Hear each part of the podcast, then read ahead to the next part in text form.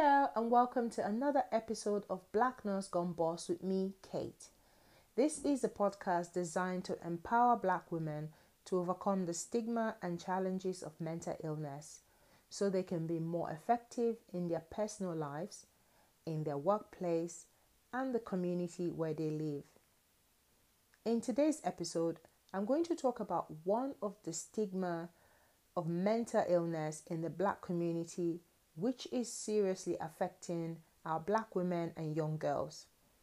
And this stigma states that mental illness is spiritual and caused by demonic possession. I think it's time we move past calling all medical problems spiritual, especially mental illness.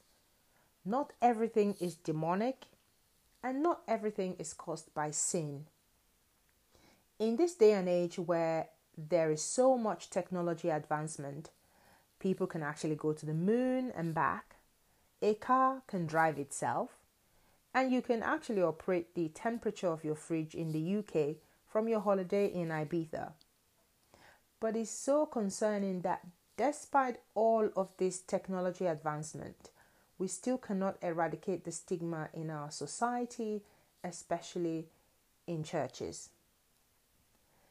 These churches have a major problem understanding mental illness. They don't know what to do with it. Maybe because there's not a verse in the Bible that specifically tells them how to deal with mental illness. The only time in the Bible when mental illness was mentioned, it was linked to demonic possession. So I think some churches respond to this as if it's a taboo, a curse, or something to be ashamed of. This is not to say that there are not churches out there that are doing their best in supporting and counseling people with mental illness because they're wrong, and I know of quite a few that are doing their best in supporting and educating their members around mental health and mental illness.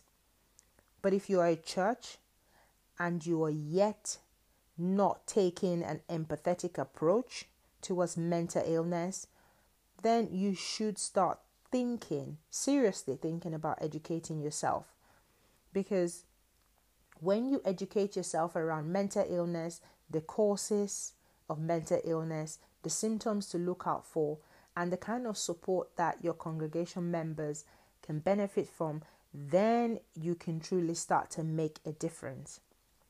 Jesus loves the man who hurts, and he gets angry at the religion or person who judges or condemns.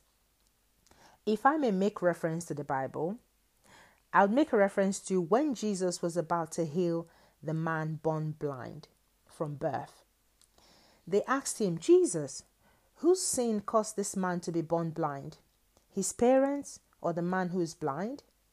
Jesus answered, it's not that this man sinned or his parents, but that the work of God might be displayed in him.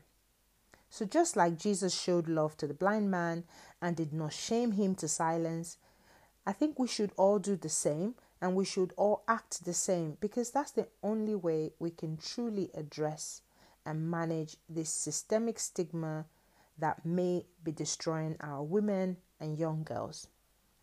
So that's all I really have to say in this topic. And um, if you have any anything to add, please feel free to put it in the comments and also let me know. And if you're not already following my Instagram page, it's called Black Nurse Gone Boss. That is my Instagram page, and I post a lot of insights and videos around mental illness and mental health, particularly for black women and black girls. So thank you for listening, and I will see you in my next podcast.